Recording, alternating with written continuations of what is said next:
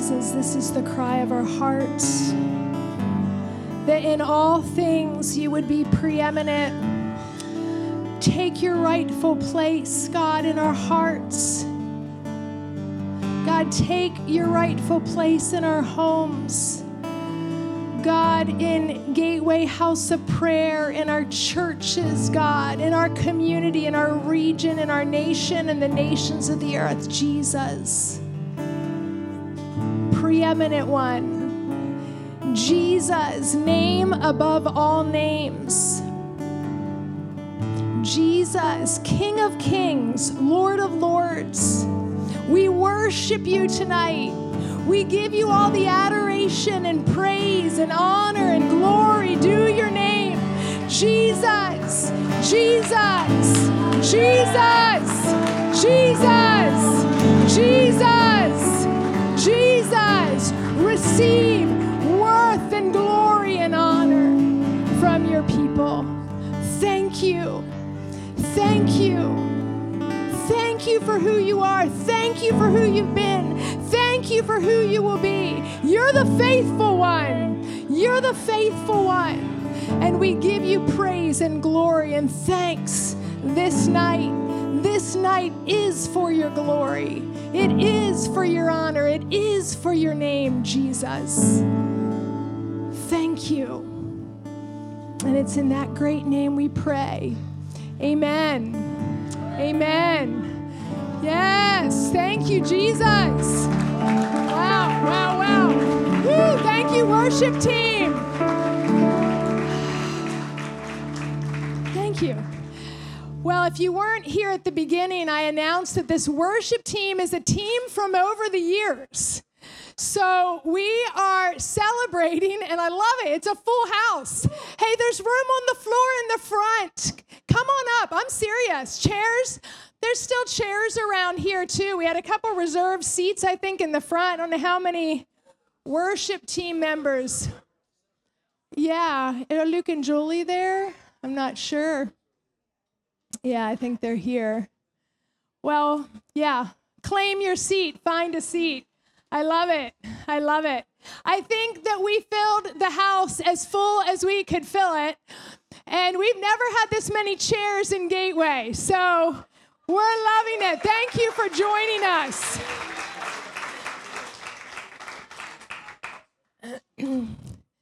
Thank you for coming to celebrate 15 years of 24 7 worship and prayer arising to Jesus. I'm seeing so many people from over the years. This is such a joy. I wish we could just like stream through the front and tell our stories because so many people impacted here from the very beginning coming back. Uh, I want to give a shout out because we did invite Doug Crazley. Many of you know him. He was a worship leader from the beginning. So we give a shout out to you, Doug Crazley. Wish you were here. And, and a shout out to Nick Musitas and Lindsay and their family. Doug and Christy thought they could come and then it didn't work out. Nick thought he could come last week and, and all of a sudden couldn't be here. So we were super disappointed to not have them helping to lead worship. They were so instrumental in this house for so many, many years. I, uh, I'm overwhelmed today. I just, this is an amazing house of prayer. It's you guys. It's you guys that have been carrying the baton in your hand, doing the next two hour watch, doing the next night watch, doing the next worship set for years and years. Thank you. Thank you, thank you, thank you. So many of you have given your heart and life to the Lord and said yes to coming here and just saying, we want more of his presence. We want more of him in this region. We want more of him in our schools and our families. We want more of him in our churches. So thank you for being part of this. I, uh, yeah, today I was just reading 1 Thessalonians 5:12. I'm going to read it out of the Passion translation. Make sure you show deep appreciation to those who cherish you and diligently work as ministers among you. They are your leaders who are for you teach you and stand before the Lord on your behalf. So I want to honor uh, so many people tonight. We're really excited. We always love to do this. One of our core values at Gateway is to honor those who have been here before us and have made a way. So I don't know if Barry Whistler is in the house. Is he here? I don't spot him right now. But he really stewarded the vision from the very beginning.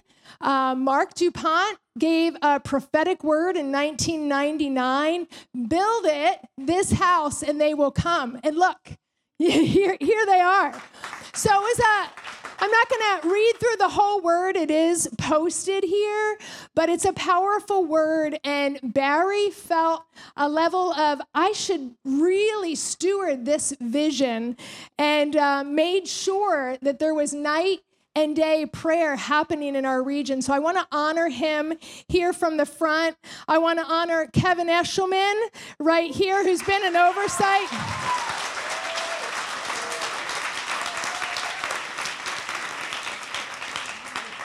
Kevin Eshleman is the pastor at Ephrata Community Church, has been the oversight for Gateway for uh, the years I've been serving as director, seven years. Uh, I'm in my seventh year this year. Can't believe that. Um, what did you say? He was an oversight because he had. I was. I'm getting to the board because the board is next. Yeah, he was an oversight, but like personal oversight with Ephrata Community Church. So true. And uh, wherever there's ECC elders in the room, they also have been stewarding this. Could you stand to your feet? I want to honor you. Yes.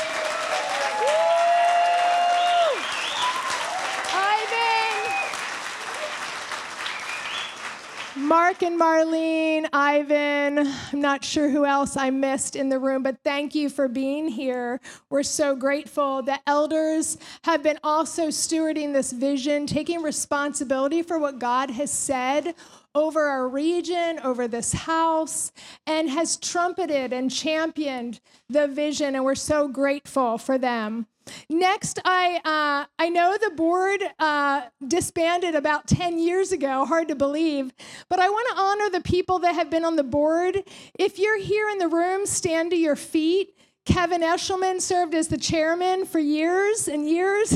Dan Seacrest, Phil Martin, Ivan Martin, Jeff Nolt, Jerry Schertzer is from afar. And we also honor Glenn Weaver and Bill Mudrick, who are leaning over the balcony of heaven cheering us on. So thank you, thank you.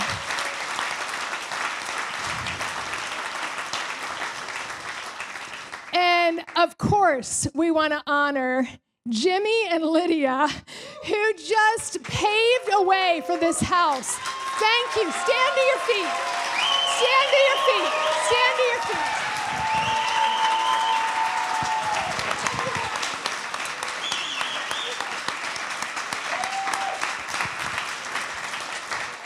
Jimmy, Jimmy served from 2005 to 2013 directing this house, and his whole family was here so many, many days.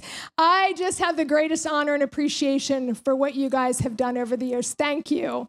And let's honor Luke Weaver, his wife Julie, their family here. Stand to your feet.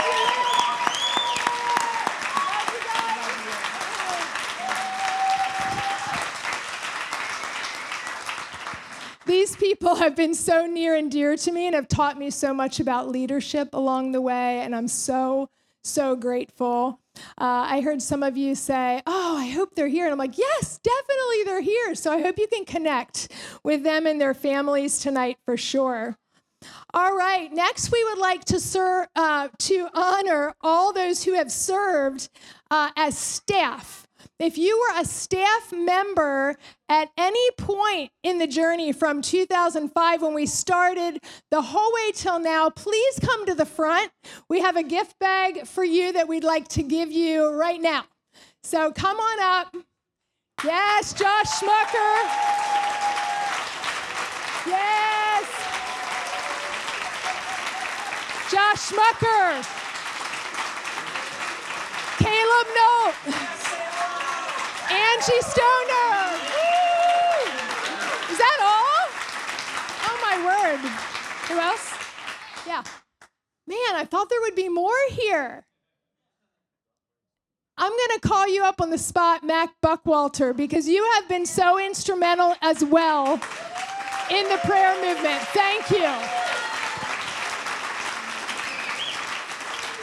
Thank you for all the years you stewarded prayer in the region. Thank you. Bless you. So glad you're here. His wife Naomi, so glad you guys are here. Bless you. Awesome. All right. We'll have to give some of those bags a little bit later. And uh, anybody that's ever been a volunteer, 24 7 around the clock from 2005 to right now, please stand to your feet. Please stand to your feet. Is it the whole place? Woo!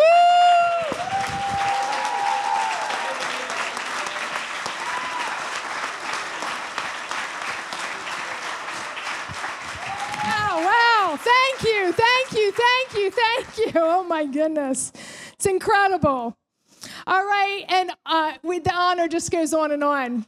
I want to honor those that took one of our internships over the years. So Jimmy remembers we started out with SEER, and then it turned into AFI, Apostolic Foundations Internship, then KFI, Kingdom Foundations Internship, and now it's been Embark for the last seven years. All of those who took an internship, stand to your feet. Yes! Woo! Wow, wow, wow, wow. So good. I love it. I love it. Well, uh, 361 graduates from our internships till today. So thankful for each one of you.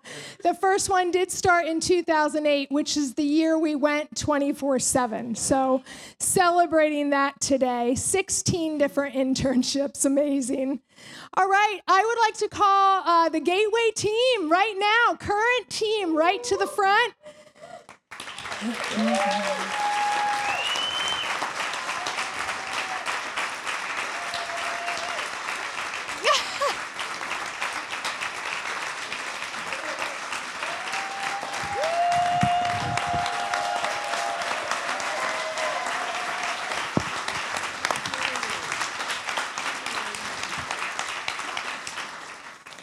I tell them all the time they're my dream team. I am so thankful for every one of them, for their pure hearts, their sacrifices, their love for the Lord, their love for people that come into the room.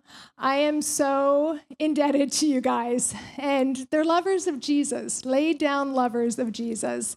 I'm going to pass the mic and they're going to share uh, their role here at Gateway so you get to know them, their name, their role, and if you want the years that you guys have served too. I don't know that I added that. You can quickly start working. Hey, I'm Nat Ornelis. I've been on staff since 2020. Um, I'm the administrative assistant here, so you may have gotten an email from me. And I also help to lead prayer. And this is Rowan. I am Tim. I'm Nat's husband, Rowan's dad. I serve as assistant director, and it's been almost five years for me to be here.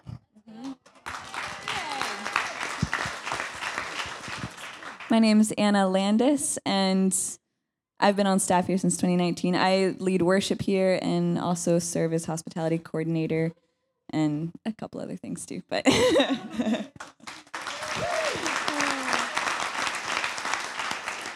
Hello, my name is Tara Kennel. I've been on staff for a month. Yeah.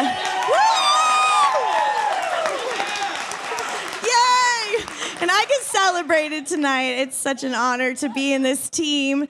Um, I've been around for a while, um, and I don't have dates, but I love this house and I love you guys. I am really blessed to be serving in worship development here in the house, as um, well as I'm excited to begin to form a school of worship that will be starting in September. So I'm excited to help direct that.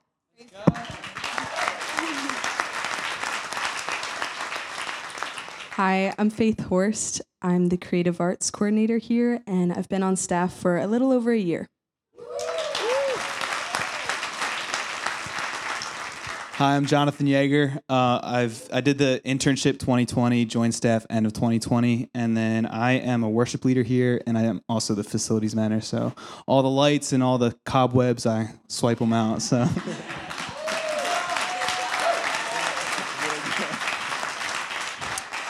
I am Judah Barch. I serve as a worshiper here and a worship leader and a worship coordinator. I work with the worship teams to get them up and on the stage and the sound. I also oversee the AVL and all that fun stuff too. So, yeah, and I've been here for two years. So. Thank you guys. You can sit down. So good. Well, we could honor on and on, but so great, so wonderful. Thank you for celebrating every single person with me that we just talked about. Uh, at this time, I'm really excited to announce Kevin Eshleman is going to come up and share again. I'm so grateful for his leadership. As a pastor at Ephrata Community Church, he really has pastored this house and led so well. So thank you for coming. Thank you so much, Bonita. you know, it's uh, it is really great to honor uh, those that have worked so hard. But I, I just want to stop for a moment and uh, and honor the Lord uh, for the grace that He has given us to be able to actually build the house. I mean, to think that God would, in His sovereignty, choose this place called Clay Township, for which you know one of the few places, one of the rare places in which He would establish a 24/7 house of prayer. And, and to do, do that, to step back and acknowledge that, does not take away from Jimmy's pioneering days and Luke stepping in with mission and Bonita bringing, you know, that kind of just consistency to it and maturity to it. Um, and all the, all the people that have served, all the volunteers that come in the middle of the night and you know, through the day and, and you know, two hours every single week. So without taking anything away from any of the human element that is required for us to partner with God to see a vision take place. Man, the grace of God just enables it. And can we just stop and just and just like just pause before him and just be grateful to him? And Lord, we are grateful, God. We are honored that we even as we celebrate all this time of 24/7 and uh you know, I'm I'm I, here this evening as I'm sure many are just thinking back over time and and I don't remember years, I don't have the details, but I remember one year when it was, man, if we could just do seven days straight. So it was, tw- it was literally 24 7, like 1 7. I remember just calling people that we knew in the region, hey, would you help us just do seven days of 24, 24 hours a day? And I remember coming to the close of that week and thinking, wow, we actually got it done. And then to think that, God, you would give us the grace for 15 years of that. And Lord, we're just really stunned by, by uh, you because we know it's the Spirit of God that actually motivates people to just walk consistently and to wrestle through things and, and just to stand, just to stand in the presence of the Lord. God, we are just, um, we are grateful to the point that we actually don't have words to uh, express that. And Lord, we are in the place where uh, we know that, you know, I think back in the early days of House of Prayer, before it was called Gateway, and just, you know, what we felt like you were calling us to, to build and established, unbeknownst to us, was all these places all over the world where you were just doing exactly the same thing. And I think, man, God, what, what do you have planned that across the world, you would raise up those things that are called boiler houses, boiler rooms, houses of prayer, but these prayer furnaces, whatever, whatever they're called in various places. And I think, man, you're raising up the greatest prayer movement the world has ever seen uh, for the purpose of the greatest harvest that the world has ever seen.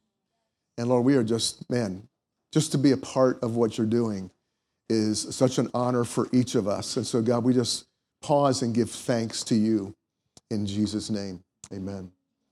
I truly am just a little bit overwhelmed with the grace that God actually does to, to do what, man, we could just never do without Him calling, without Him bringing everything together that needs to be done. And I'm just going to take a couple minutes here today to, you know, I think of uh, the tabernacle of David, uh, First Chronicles uh, 16. David brings the Ark of the Covenant back, sets up a tent, and says, "Man, just we're just going to worship. We're just going to worship, worship, worship, worship, and we're just going to stand before the Lord. And it's going to be a place where, hey, you don't need to jump through all the hoops. We're just going to honor the presence of the Lord. The presence of the Lord is going to dwell there, and you can encounter Him face to face. And then, of course, in Amos chapter nine, it circles back around, where in Amos nine he prophetically says, "I will once again raise up David's tent. I'm going to do it again." And then it comes back again in Acts chapter 16 and it's in the context of what's called the Jerusalem Council. And what's happening in the Jerusalem Council is the, the, the Hebrews, the Jewish believers, the Jewish followers of Jesus are confused because they didn't realize that when God said, I'm going to pour out my spirit on all flesh, that he actually meant all flesh. That they thought, you mean, of course, he means all Jewish flesh, right? But then there's the whole Cornelius household incident, and there's everything that's happening at Antioch. And so now they're trying to figure out what do we do with all these Gentiles that are claiming that they are being followers of Jesus Christ. And they're in this place where they're experiencing the work of the Holy Spirit. Like everything's happening, but they haven't jumped through all the Hebrew hoops, you know, all the Jewish hoops. And they're trying to figure all that stuff out. And uh, all they're doing in, in Acts chapter 16 is they're telling stories. Let me tell you stories of the grace of God and what He's doing among all people. And then prophetically, it's almost like they pause and they, it's almost like they say, like, we knew that this was going to happen. Because the prophet Amos said, I will once again raise up the tabernacle of David, that all men, that all nations, that all people might seek the Lord. And that really comes down to the very heart of um, what the Gateway House of Prayer is all about. It's just simply to seek the Lord on behalf of this region and beyond. And just simply like, we, we want everybody to know you. And so, what I mean by that is, it's not just about like we come into this place and there's an atmosphere that nourishes the presence of the Lord, and we can walk into this place and experience that. But actually, what happens in this place is just not for this place. Because God has sovereignly decided that He, because we couldn't do it on our own, even though we apply ourselves to it, that He would establish the Gateway House of Prayer as a tabernacle of David so that everybody would seek him, that we could actually create an environment in which people would seek the Lord. And so, what happens in this house is not just for this house. And one of the things that we have to do as Gateway House of Prayer is we have to recognize the grace of God that's on us and fully step into it. And the best way I can illustrate that is simply by telling you two personality stories from the Old Testament, and it's Saul and David. So Saul was anointed by king as king by, by Samuel and he had prophetic words spoken over him. He told, I mean, the prophet said to Samuel, The Holy Spirit will come upon you, and you will be changed into a different person. Like you will be a new person, you'll be a brand new man. The issue with Saul was he would never step into the grace that God had for him, and he lived his life in a place of insecurity, false humility, whatever you want to call it. He just wouldn't step into that place. And then you had, so he was eventually rejected. You know the story. But then you had King David, who was a shepherd boy, and he was then anointed king of Israel, and he was completely content and secure in his calling. I don't need to reach for it, I don't need to grab it. And when it's God's time, I'm going to step into it. I'm going to step, I am king of Israel. Like by faith, you're not in false humility, oh, woe is me, who am I? I'm nobody, I'm just a shepherd boy. But no, by faith, by the grace of God, to step into the position that God has called him to step into. And that's an illustration for us as Gateway House of Prayer. We can say, hey, we're just this barn in Clay Township that people have a hard time finding. And so we're just here for people, a place for people to hang out and pray. Actually, it's not, it is that, but it's far, far more than that. Because God has established this place as a regional and beyond house of prayer.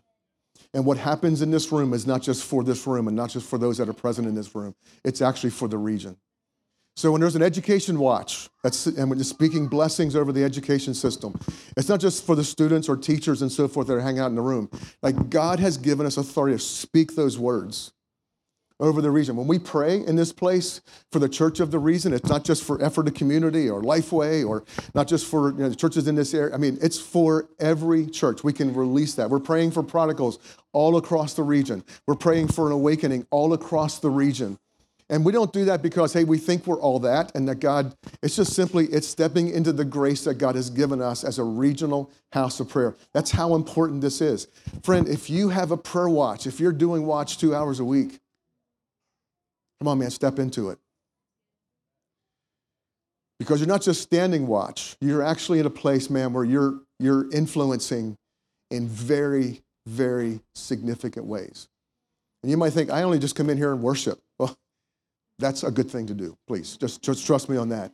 That's just worship the Lord.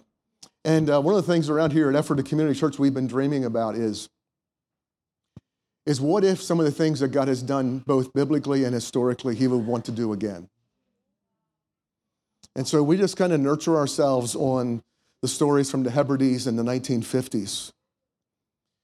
You know, uh, 90% of the population of Hebrides came to know Jesus Christ as a Lord and Savior. 90%. And most of the folks that actually came to the Lord in that season came to the Lord without coming to church. Like they didn't hear an evangelistic crusade, didn't come to a Jesus rally, as good as all those things are. They encountered the presence of the Lord that was invited by a people. And they met the Lord. I mean, there's just those kind of stories. And from 1850s, the United States of America, with a population of 3 million people in the entire United States, there was a season in the 1850s in which 30,000, an estimate was 30,000 people coming to the Lord every week.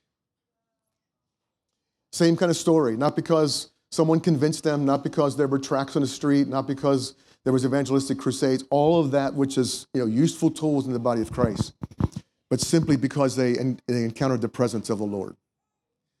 And I'm just saying, like, what if? I mean, can't we dream?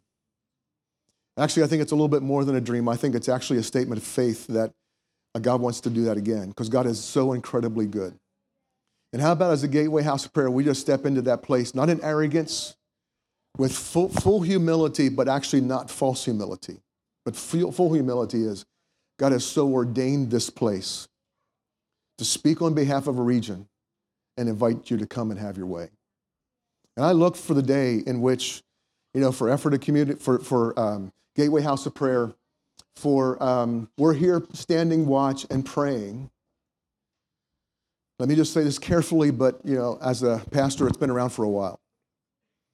We're standing watch for praying for churches who really don't care. Like that are really just content to, I just want to go through the motions. That's just what religion is. And and and the Spirit of God's left. And man, I look for the day in which they're surprised by a move of the Holy Spirit. And just sovereignly, there's people that are, the service comes to a close and the pastor's expecting everybody to leave and go home and go to Brickerville House or whatever. And all of a sudden, they're at the altar because they need to get right with the Lord. It's because the presence of God is there.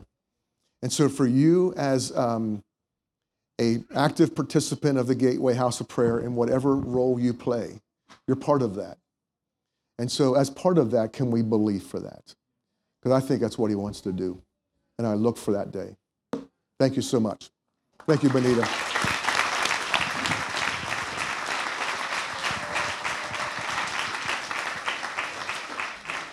Thank you so much, Kevin. I'm going to call Jimmy up again. Uh, Jimmy started Gateway House of Prayer right out of the gate, 2005. Come on up. Uh, I just, I, I told him he can share whatever's on his heart, and he said, "Oh boy." Actually, well, she they, they asked me to share about uh, Gateway's history, and I want to do that. I think that's important. Like, if you, how many of you were here from the beginning? Like the beginning, like you were with me in the beginning. I can remember this. Okay, okay. So, so very small number. How many were here? Like I don't know. Was it five years ago when I shared about the dog dream? You guys remember the dog dream? Anybody know the dog dream? Great, you're gonna get the dog dream tonight. Good. Okay, so I want to. So let me. I want to give you some history. Here's what I would do. I want to first share some history, and then I want to call you to something as somebody who thought I understood what God's communication was about, and then realized. Uh, I would say the longer I do this, I don't get more proud. I can tell you that. I I I come to see the weaknesses of my human nature and the challenge of endurance, and that's really what I want to talk to you about. Is a little bit of that uh, tonight. So in December, uh, I said it in December. What did I said? Uh, Marc Dupont gave a prophecy in 1999. Uh, They said it's back on the wall, but the essence of it is is that uh, if you build it, they will come. They were talking about building this facility prophetically, not this one, but the one that's across the street. If they would do that, some people would come. Well, the practicality of it was uh, uh, the, the- I was a part of a first House of Prayer movement. Matt Buckwalter was leading that at the time, and we uh, we needed a place, and so we came asking, "Hey, can we use your place?" And uh, Matt did that. I didn't know anybody over here. He had the relationships and opened that door. And there was a shaking on the first house of prayer, but out of the out of the you know kind of the the ashes of that, um, Barry reached out to me. That's what Bonita was talking about, saying, "Hey, don't give up on the vision for twenty four seven prayer." And if it weren't for Barry, I would have given up on. I mean, I really was there. I was kind of done with with the whole thing, and um, you know, uh, as we got started, so we, we started with 2005 to about 2007. 2007, Lydia and I moved up into the development next door. 2006, we were closing on our house, and the next day we are going to be closing on our house. When we were going to be closing on our house, that night I had a prophetic dream, and in the dream. I see Kevin and he's standing by a well right at the entrance of that development. Now, the development looked like a 1970s development, which would make sense because of the generation in which ECC started. Don't ask me why, but was that? But I think God was trying to communicate the connection between ECC's origin story. And so there was a well at the beginning. Kevin's standing there. We weren't close at that time. I was relating through Barry, and I barely knew Barry. And so Kevin's in the dream. It didn't make sense to me at all. But he's standing by this well, and I okay. So sometimes when you buy a uh, house, you know, there's things you want, and I wanted to get off my well because my water pressure was just totally weak, and the well wasn't great, and I was hoping for a public system. And so when I in the dream, it kind of leaked its way into my dream, and I see Kevin we're standing by a well, and I'm like, bummer.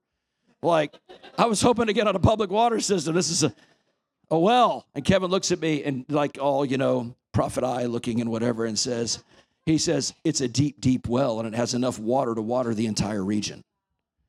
And I'm like, okay, I'm having one of those dreams. Got it. Immediately, scene changes. Uh, a schnauzer dog runs by, peels by me, literally runs right behind me. It's running, and somehow I know it's got my key to my house. And I see it. It's got four keys hanging off its belly. And I'm chasing this dog down. You stupid dog! I chase it down. And you know how dogs do that when they when they cower, they roll over. He'd rolled over, and I saw these four keys there. And I grabbed my the key that I thought was my key, and I go, "Stupid dog!" I literally said that in the dream. I walked I walked over to what was going to be my house. I get in front of the house. It had this walkway up to it, this old 1970s looking house. As I start to walk across the sidewalk that went up to, the, it's like the old school sidewalks that go in front of your neighbors. And we have a lot of these in Texas. I don't know if you have them up here, but we I, I started to walk up to the door, and the door was on the side of the house, which totally makes sense because like the front door to Gateway doesn't look like the front for years until they rebuilt this parking lot. everybody was very confused about how you get in Gateway and and so I was confused about how to get in my house. It, it really fit. Anyway, I was I was walking up, and as I started walking across, I noticed the the grass was this like yellowy green, kind of weird looking color, and then I began to notice it was moving, and I was like, "Oh my word!" And I realized there were snakes. The whole thing was a yard of these these bright green looking snakes, and they had these big, huge uh, uh, uh, python bodies, but they had viper heads. And I'm like, okay, not only can they choke you, they can poison you to death. Amazing. And then I'm thinking, man, one of these snakes could carry my carry that dog away. And then I'm thinking about moving in with my kids, and I'm like, one of these snakes could carry my children away. And then I, so I'm kind of freaked out, but that. I press through to get up to the door. I get up to the door. There's a snake wrapped around the handle, and I wake. I didn't put the key in, and I woke up. And so that dream messed me up because I didn't know. I didn't know what to do with it. And um, so I began to talk to people, you know, and you get in the charismatic Pentecostal circles, buddy. You start talking about pythons, dude. Everybody's going to talk about the python spirit. Like it's a python spirit. And it means this. It didn't mean any of what they said, but but it, took, it did help me go on a journey. And I just I couldn't shake the dream. I'm talking. I carried this for the the full interpretation of the dream took years. I don't even know if I've still got the full interpretation, but a good significant chunk of it did. But obviously, the well represents a shared outpouring of the Holy Spirit. That was easy.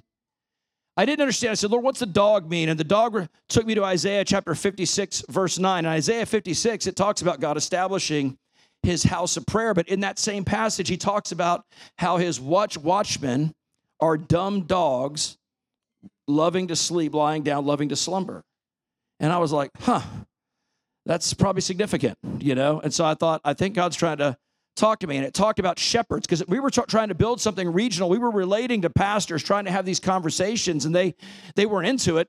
Uh, some of them were, you know, just concerned, like, what are you? Why are you doing this? It's strange.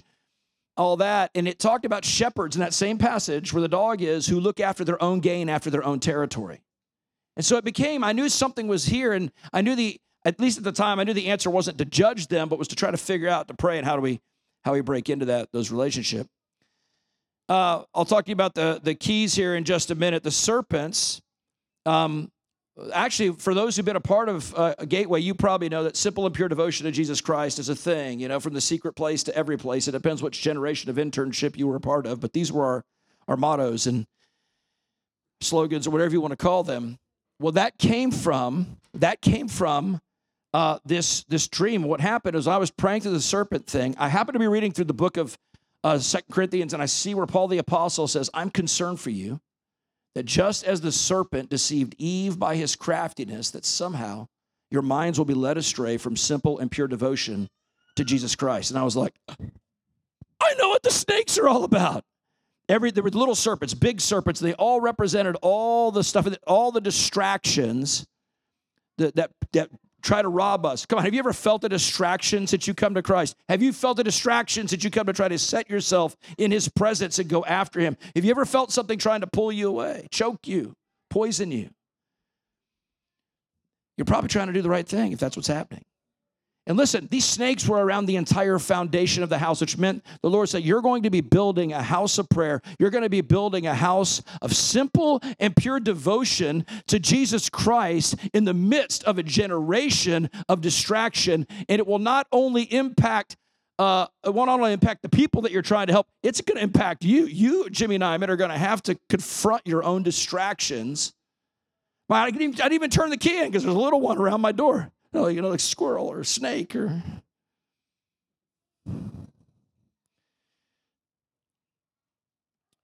So, Psalm 20, I'm, I want to give you a couple passages of scripture that are really important to your history. Psalm 24, the whole passage is really important to your history. I hope you guys still are hanging on to that. I, I remember where I was sitting when the Holy Spirit told me, I want you to, you're going to focus on this. I didn't even know we were going to be called Gateway yet and uh, and so this I'm going way back, and I remember all those meetings with the board and and all that. And uh, but you know, there's an important part of that passage that says, you know, who could ascend the hill, Lord, clean hands, pure heart, not lift up a soul to an idol. This is Jacob, the generation of those who seek him. And I just want to say this to you because when I read that passage, I focus on purity, not lifting up my soul to an idol. And I feel like a failure. Anybody else? Can we get honest here tonight? We're not going to go any further than our truth, than our honesty.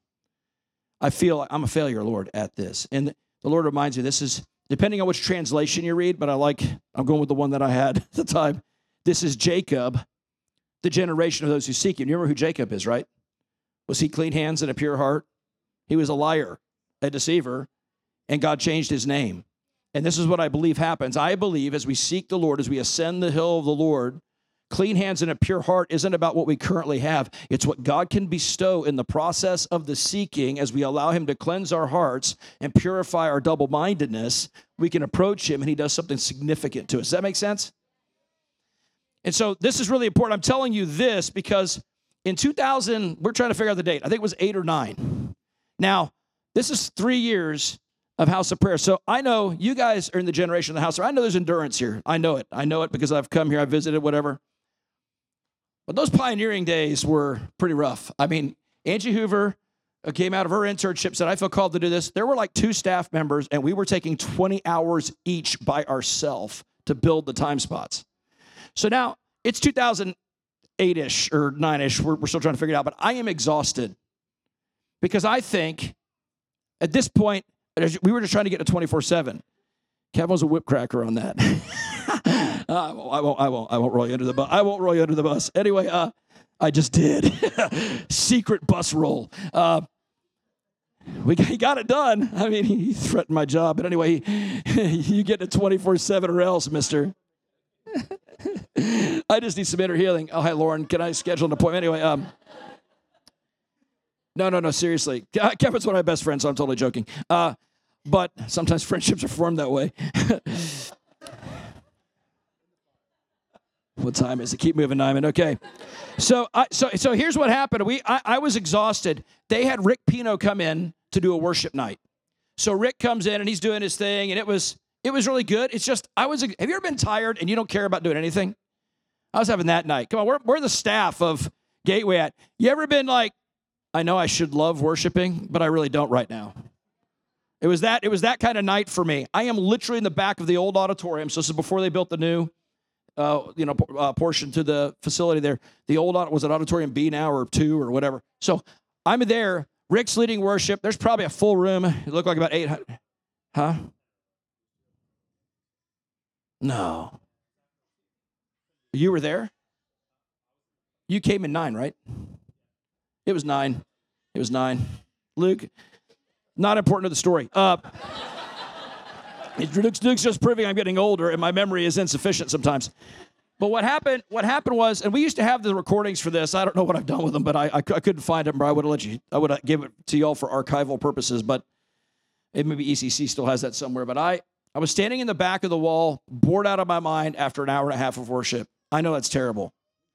Until Rick started singing prophetically, he just spontaneously started singing. You know, King of Glory, King of Glory, King of Glory, come on in, King of Glory you know, who can ascend the hill? Lord kept going back, refrain back and forth, back and forth. It's like God saying, Jimmy, do I have your attention yet?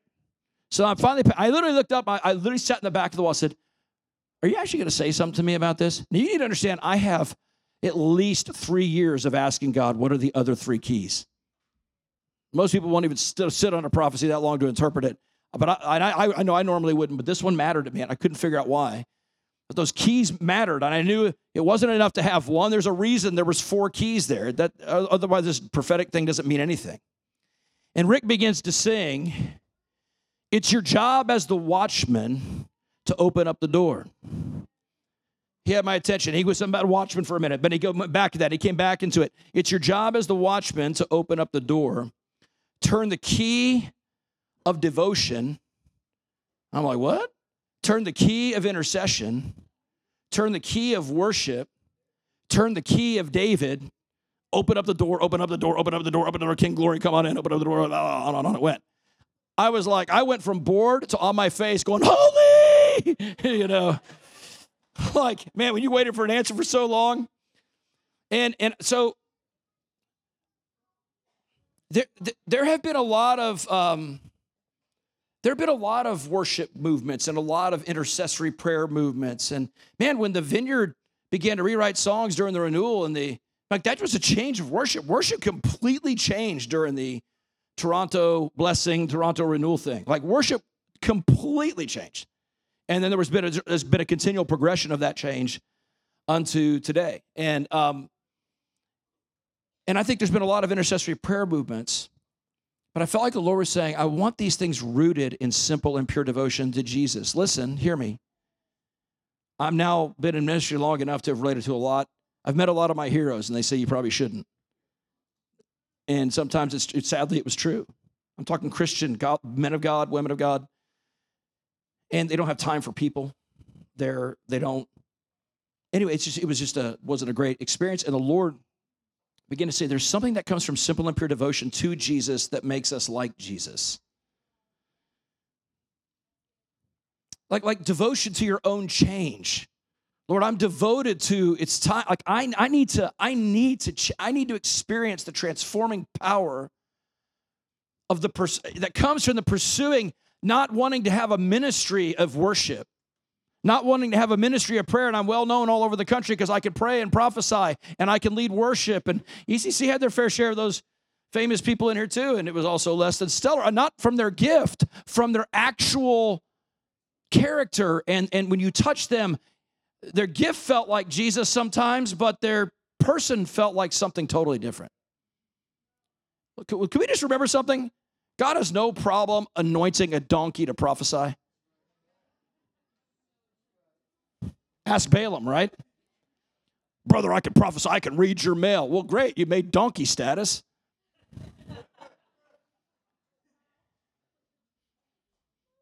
What if what if it was more important to us to become like Jesus so that when those gifts come through, it feels like Jesus Like, my job isn't to give somebody a prophetic word. My job is to give them an encounter with Him. My job is not to give somebody a worship experience, it's to give them an encounter with Him. My job's not to have a reputation for prayer, it's to give people an experience with Jesus when they poke me, when they touch me, when they hurt me. They, they experience Jesus. We live in a generation, we, we make excuses for why it's okay to not forgive people. Tell it to the one who hung on a cross and died for us and rose again, who said, Father, forgive them, they don't know what they're doing. Tell it to the one you call Lord. And when you tell it to him, Lord, it's hard to forgive this person. Will you help me? I promise you, that simple and pure devotion. Lord, I am simply and purely devoted to forgiving people. Look, we're going to come into another election cycle here, God help all the pastors. Because y'all are all experts on our job when, when that comes around. What would happen if we didn't believe that Trump was the answer for the world? We know Biden's not. Uh, you know, uh, that Trump's that that a man is not an answer for the world, but the man, Christ Jesus, is the answer for all brokenness. President Trump's, President Biden's, and mine, and yours. I say that to say we're called to turn these keys, but the question I have is how. And so I'm, i just want to finish with this, this idea. You know, uh, when you, there's two atmospheres in this room, or the potential in this room right now. There's two atmospheres that we can experience the atmosphere of heaven, and then we have the atmosphere of our inner man. I want the atmosphere of heaven in my inner man. When you think about the atmosphere of heaven, another important set of passages of scripture for you all here is Psalm 24 and Revelation chapter 4, 1 through 11, chapter 5, verse 8 through 12. That is your history. That's not just me trying to put something on you, that was foundational to our existence. And so when I think about Revelation chapter 4 and I think about Revelation 5, there's, there's this moment where there's a door of access into this realm that God invites John the apostle into, right? And he opens up the windows of heaven. He says, Come up here. And John has to respond and come up here.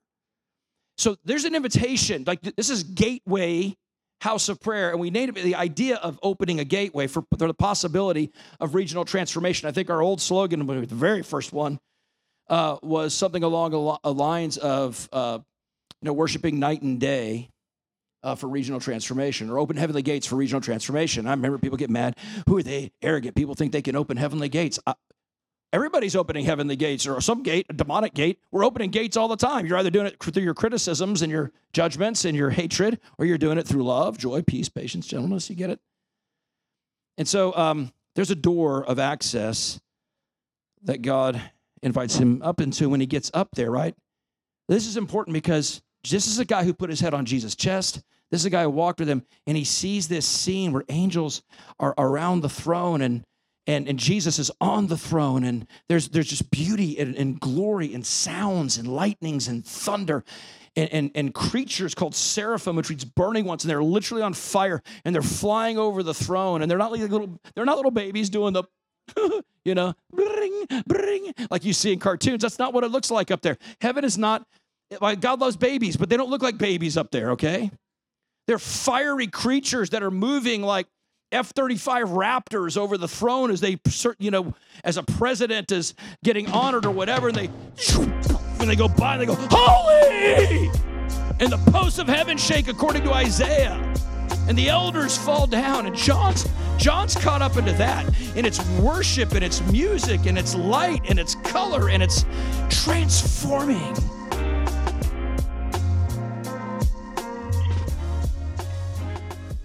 It's your job as the watchman to open up that door so that the world can experience the kingdom of God on earth as it is in heaven.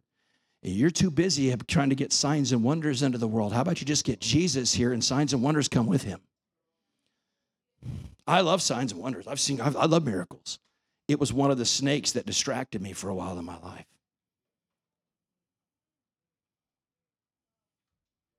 Listen, warning don't let that now become Oh, so we shouldn't have signs and wonders and miracles. No. Jesus, the one I call Lord that I want in my life, he is miraculous by nature.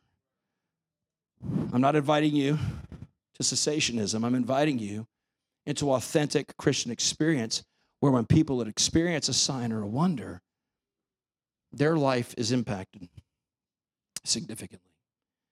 And I believe worship and prayer from devotion uses David's key.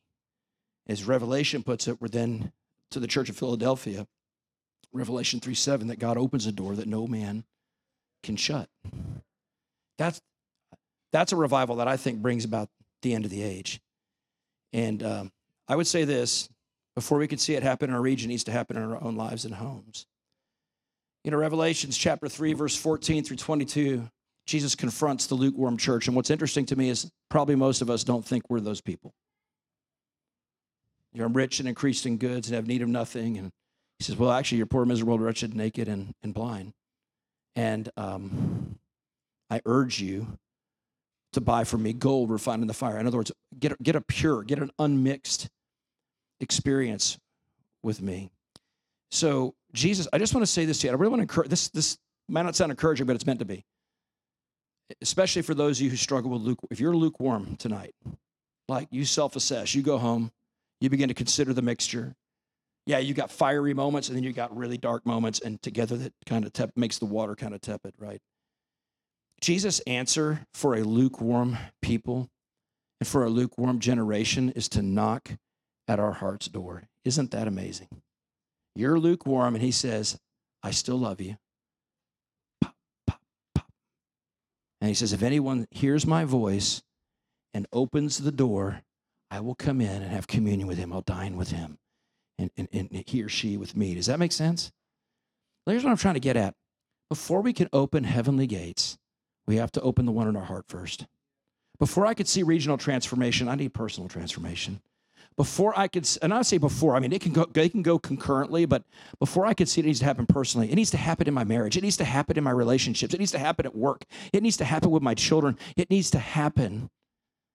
I like we, we get too busy. I need to change the world for Jesus. And I've, uh, dude, I saw lots of prayer meetings in this place with people who wanted to transform the world for Jesus, and their marriage was a wreck. God loves you when your marriage is a wreck, but the world He wants to transform right then is probably that. And if you would surrender that to Him, He'll come in.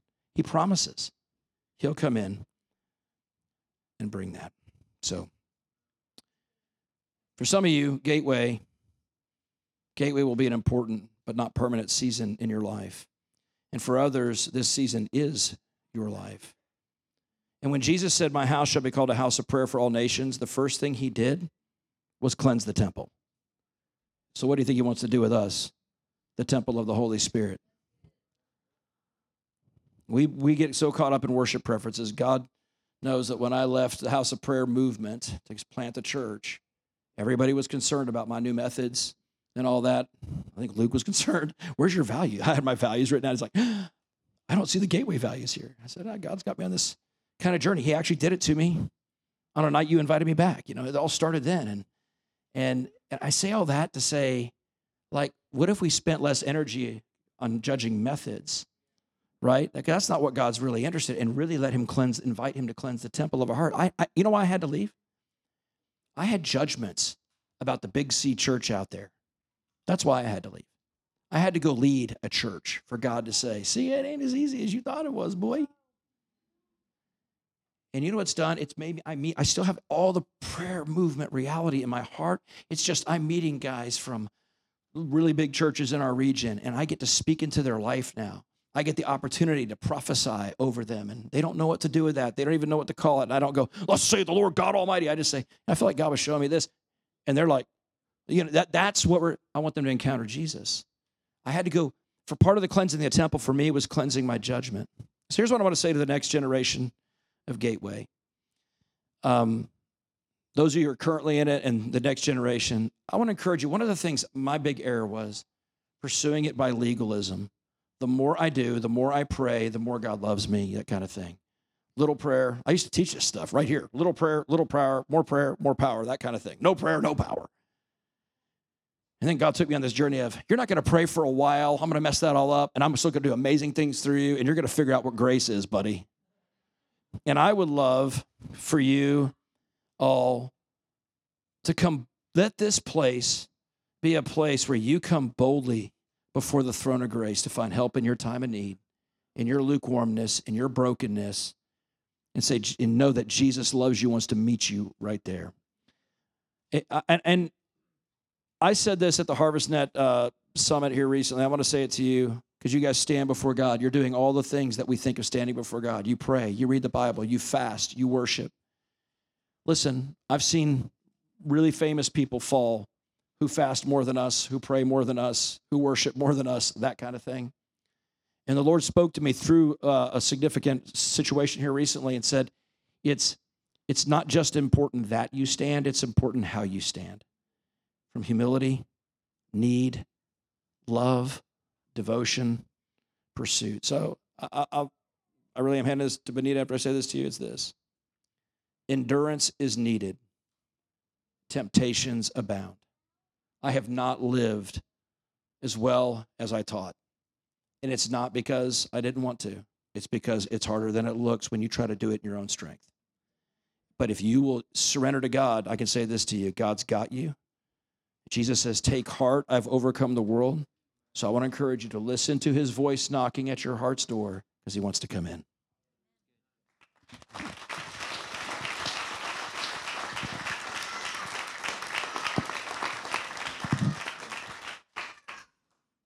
I'm reminded why I appreciate you, Jimmy. Thank you. I feel like I feel like the Lord just wants us to stop for a moment and just ask him about our hearts. Kind of just threw my notes. so God, I ask all over this room. I feel your conviction. I feel it here in the room. God, we say, create in us a clean heart, renew in us a right spirit, God. Thank you for all the prayers that have been prayed like the, that in this house. So many.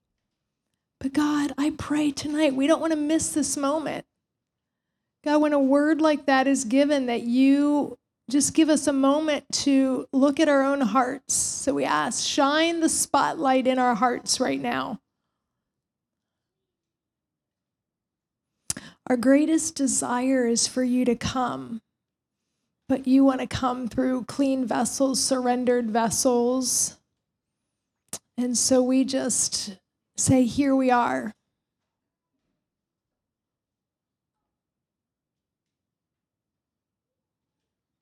God, I thank you for a spirit of repentance in the room right now.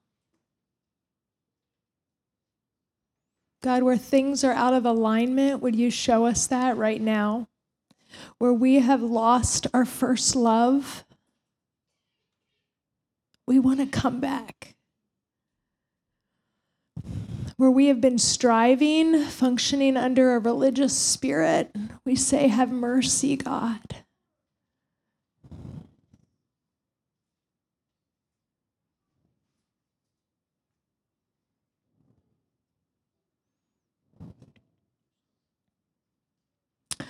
We want to be the gateways personally that welcome you, King of Glory.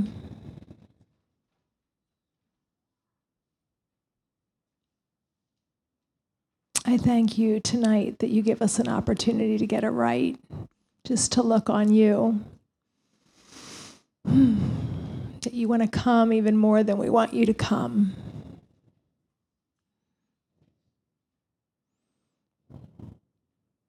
I heard this morning when I woke up and I I didn't quite understand it, but he was like, Are you gonna recovenant with me tonight? And I was kind of like, Well, it's a celebration of faithfulness. Aren't we kind of looking back? And he said, I'm looking for a recovenant. And uh, so, God, I, I just say before you,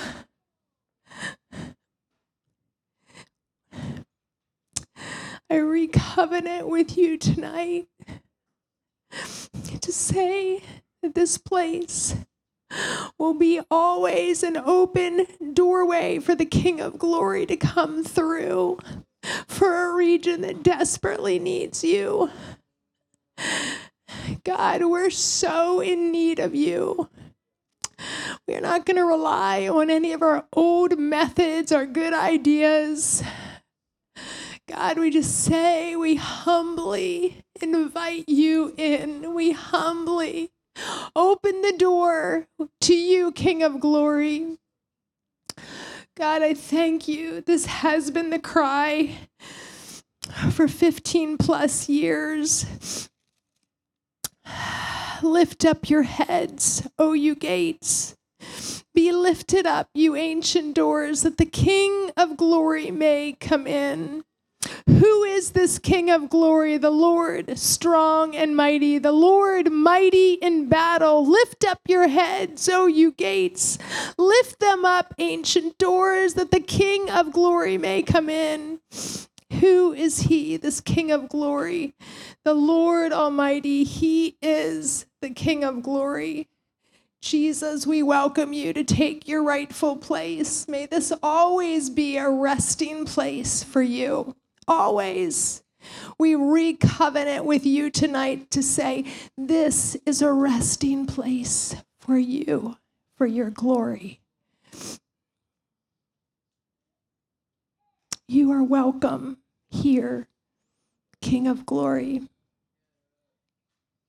In Jesus' mighty name. Amen. this uh, morning, I got a phone call. I'm grabbing a rod back here. Uh, some of you know Calvin Greiner, who's been a prophet to our region for a long time.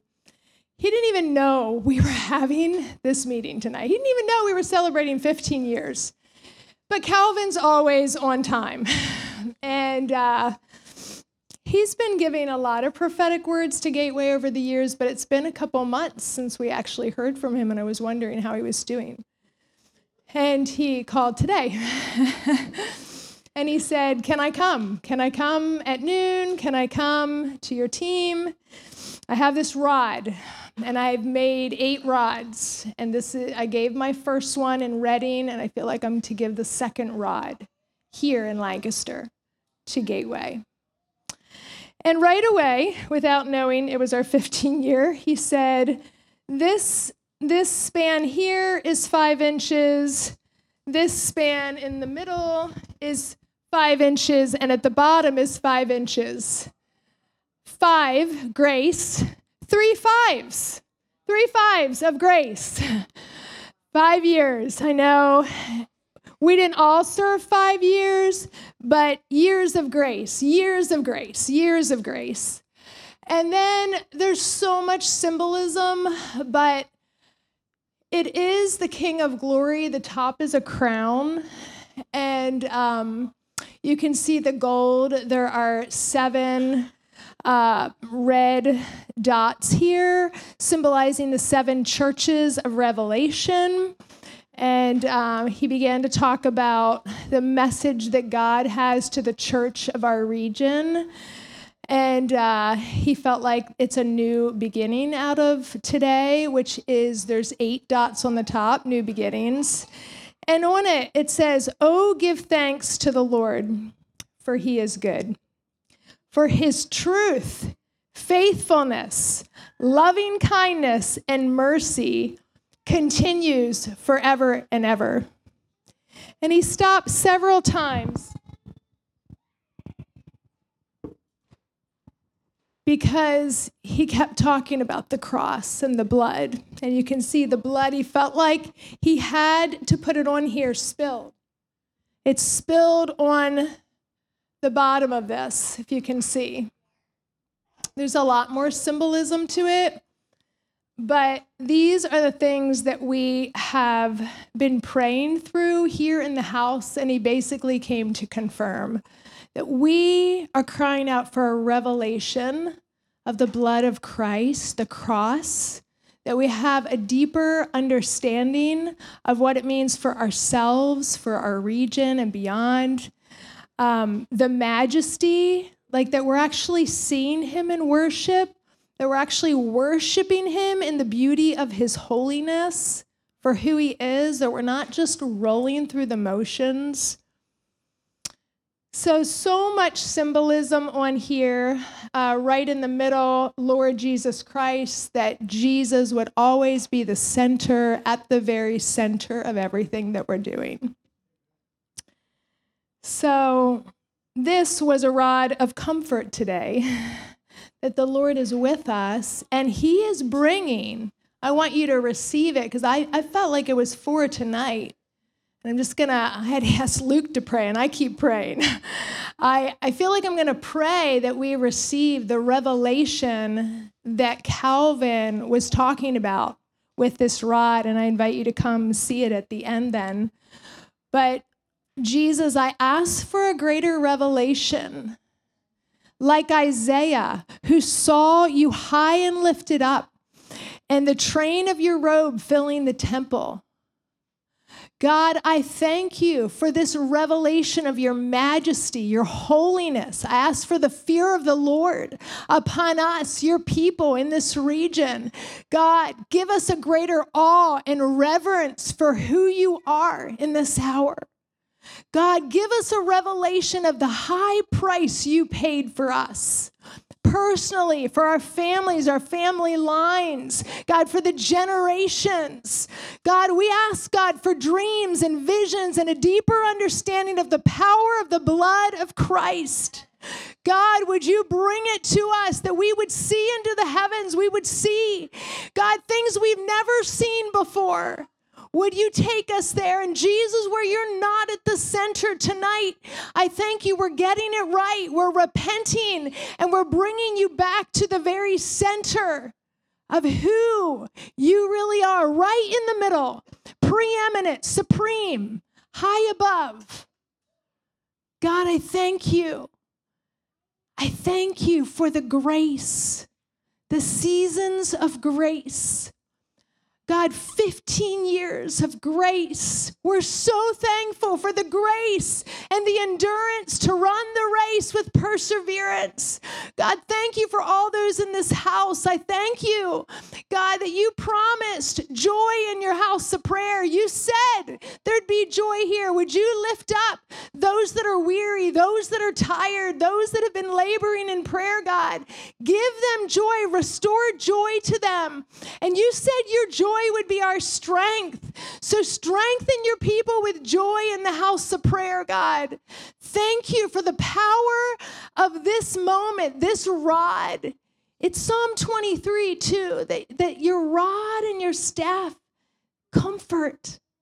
They direct, they lead, you're guiding us. Thank you for this promise. Even Calvin coming and saying this today is you reminding us you're with us. You never leave us or forsake us. We're so grateful.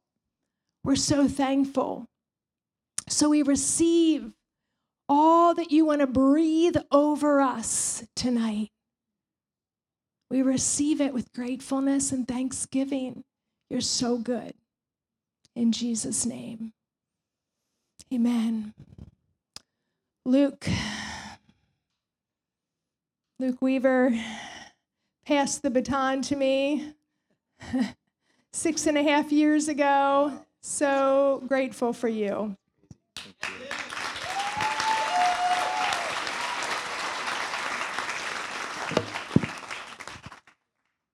Wow.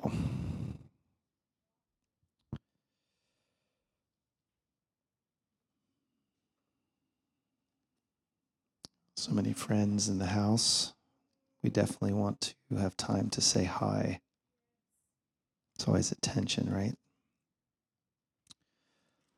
I don't have a message, but I do feel that God highlighted some scriptures. I'm simply going to read through them um, and maybe highlight a thing or two and then pray. And then I think we're wrapped up. Is that right? Okay. Second Chronicles 16 verse 9. For the eyes of the Lord, they run to and fro throughout the whole earth to give strong support to those whose heart is blameless towards Him. And I felt like the Lord simply wanted to say that you're some of those people. It's really hard to put into words uh, what I felt coming in here. Bonita's read Psalms 24. And I believe again there's a an encouragement from the heart of the Lord that you're some of those people who sought the face of God, who have opened up the gate of your heart, who've opened up the gate of this region. Psalms 132.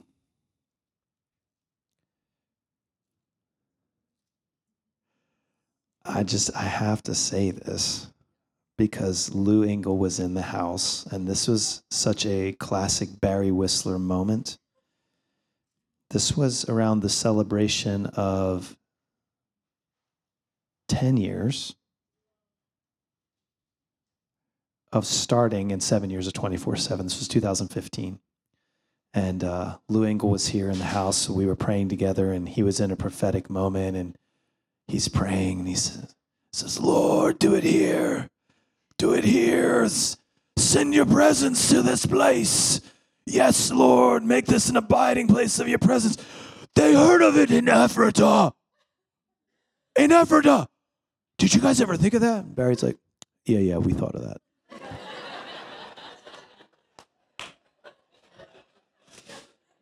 Oh, God bless Barry. That man is so humble. He just never like takes extra credit. Unbelievable. God bless Barry. I will not enter into my house or get into my bed.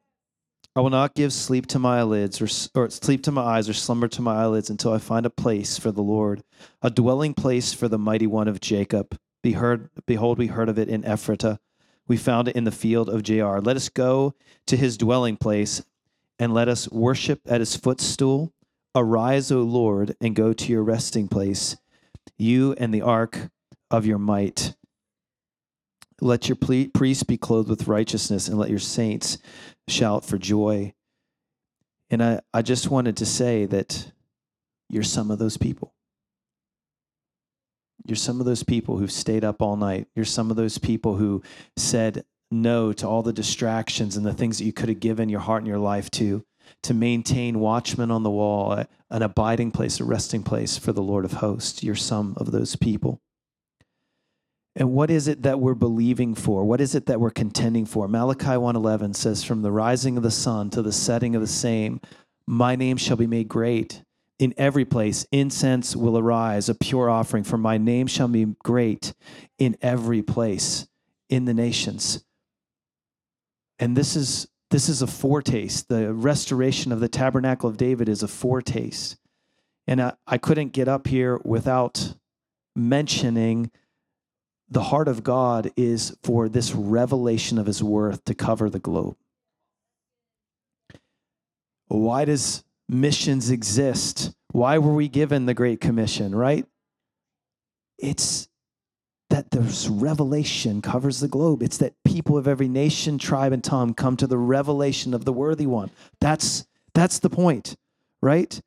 And it has to happen somewhere before it can happen everywhere. And that's what we're contending for. We're contending that this place, this region of the world would be an abiding place, it'd be a resting place for the presence of God. We're contending for the King of glory to reside in this place, for it to be a resting place, that we've opened up the doors and, and he's come in and he's bring the revelation of himself, that there's a, a pure offering that's being raised from this place 24 hours a day, seven days a week. And out of this, there becomes this revelation of the worth of Jesus that covers this region. That's what revival is. It's not long meetings or signs and wonders. It's the revelation of Jesus realized in a region. That's what we're contending for.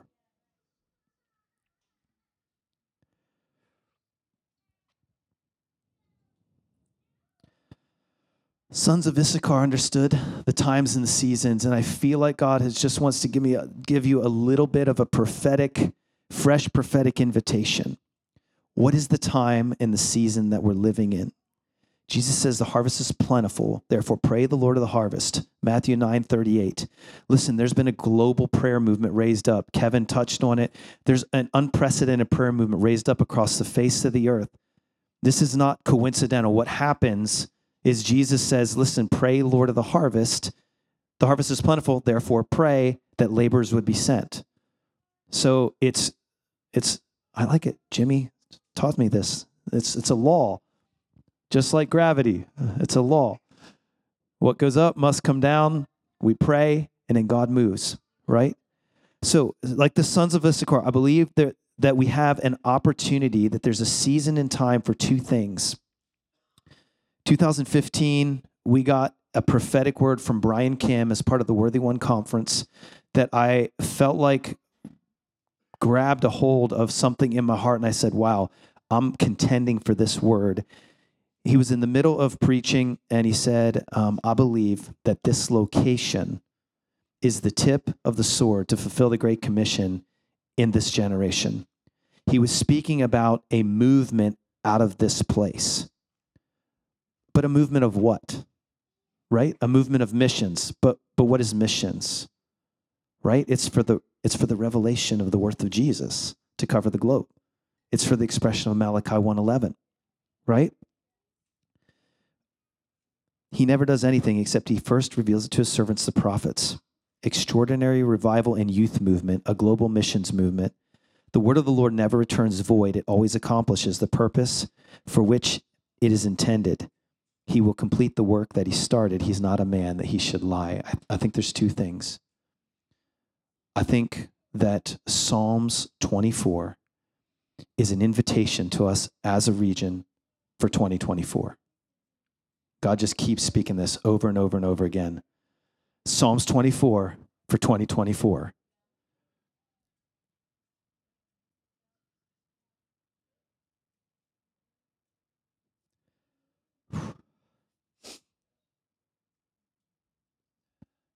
Because he doesn't want us to try to get a job done. He wants us to experience something that we share we love getting jobs done around here. Anybody who's been in this house any length of time knows that if you're trying to get a job done here, you'll get worn out. Jimmy touched on it. I could touch on it, but I don't need to because he already did. It's real easy to get worn out trying to get a job done. But if the King of Glory manifests himself here, if he takes up a habitation here, if he takes up a resting place here, we're not getting a job done. We're encountering the King of Glory. We're getting transformed in that place. And then we've received something, we've experienced something. We now have authority to multiply something from that place. So I really believe there's two things. I believe a word in season for us is that there's a fullness of time moment that we're about to step into. Psalms 24, 2024. And I believe that God wants to visit us in the way that we've prayed and believed, but beyond that. we probably prayers are probably too small, right? And as he manifests himself here, we experience him. And anytime we experience him, we're linked to his heart and we become carriers of that DNA. I have no idea why he spoke the word that a little place in south central Pennsylvania was to be a part of a movement to fulfill the Great Commission. I don't know why that is. Other than maybe he just really wanted to invite us to participate in that. Praise God. What an incredible invitation. The thing that I'm impacted by more than anything is we don't deserve any of this. I mean, I walked in the back of the door and I thought,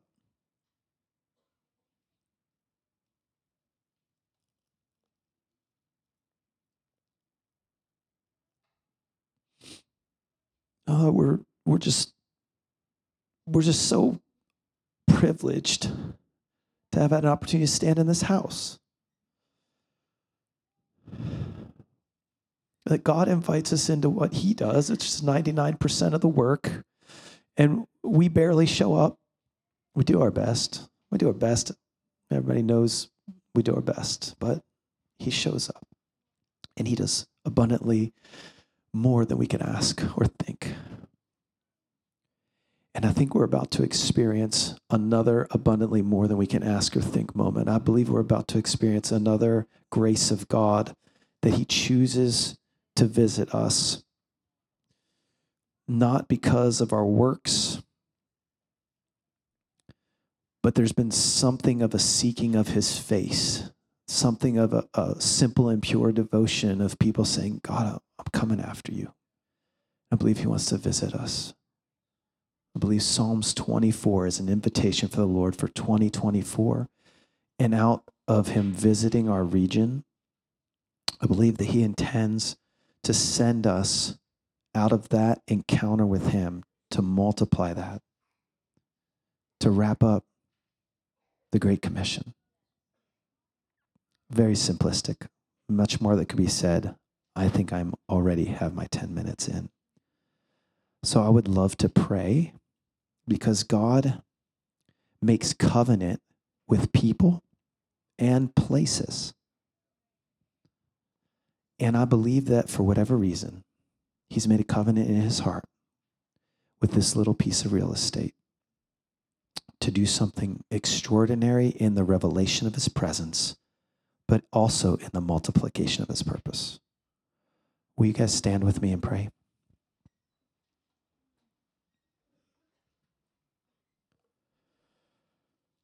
I'm just going to pray out of Psalms 24. I just feel like I know Bonita read it, but I'm going to read Psalms 24 in its entirety, and I'm going to read it as a prayer.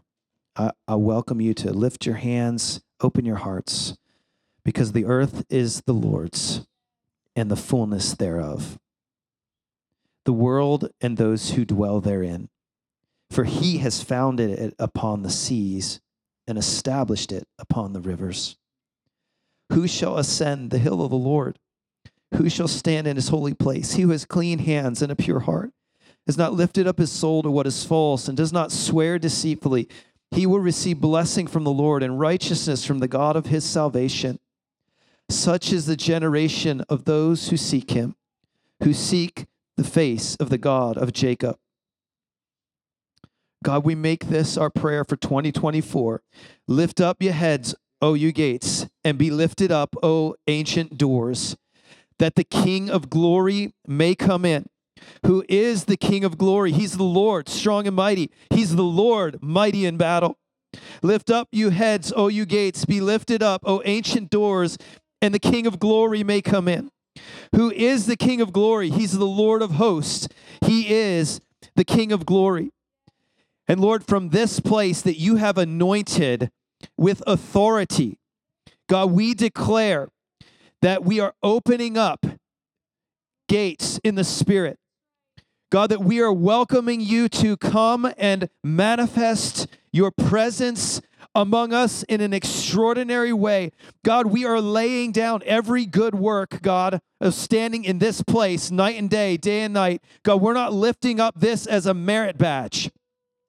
But God, we say we see our extraordinary need for the manifestation of your presence, God, that you would visit us with an extraordinary grace because of your purpose, God, not because of our performance. God, have your way for your name to be made great from this place and to every nation, tribe, and tongue. God, I pray for tremendous and extraordinary grace in this place as a place that opens gates to the King of glory. King of glory, King of glory, King of glory, come on in. King of glory, King of glory, King of glory, come on in. And we turn those keys and we open that door. Take up habitation and resting place here. God, we just put a stake in the ground prophetically declaring that 2024 is to be a year of the manifestation of your presence across this region in extraordinary ways. God, we just step into faith. Come on, go ahead and pray in the Spirit. Pray in the Spirit. God, we step into a place of faith We step into a place of faith, God. The eyes of the Lord search to and fro to find someone that he can show himself strong to. We step into a place of faith here and say 2024 will be a year of Psalms 24 the King of glory entering in in extraordinary ways, not just in houses of prayer, not just in spirit filled churches, not just in conservative churches, but God across the streets and the marketplaces, God in the sports places and in the bars, God. Father, that there would be a manifestation of your presence in this place, God, that would be transformative in nature, God, and that would go to the nations. In the name of Jesus. In the name of Jesus. Amen. I feel like we need to do a shout.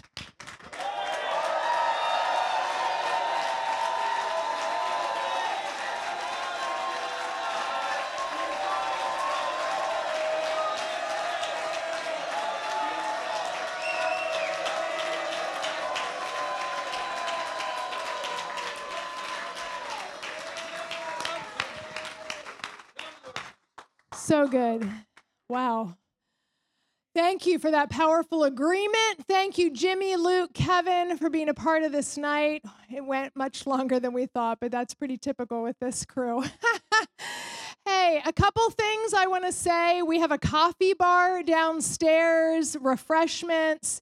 In the lobby, if you've been in an internship, we would love for you to check out those photos. We don't have all the names of the people and so we'd love for you to you can actually write on the pictures. Like it's it's a special plastic cover and you can write names on there. We encourage you to do that. Um, what am I missing? Oh, there's a slideshow downstairs of the last 15 years. Please make sure you get down there to see it. But find some people that you haven't seen for a long, long time and greet them. We're so happy that you all came out. Bless each of you, your households. Happy Thanksgiving. Have an amazing week. Thank you.